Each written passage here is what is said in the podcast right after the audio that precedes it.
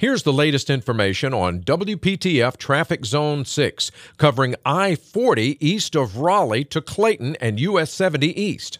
Eastbound 40 is pretty jammed up from Rock Quarry Road through Jones Sausage Road and down to Business 70.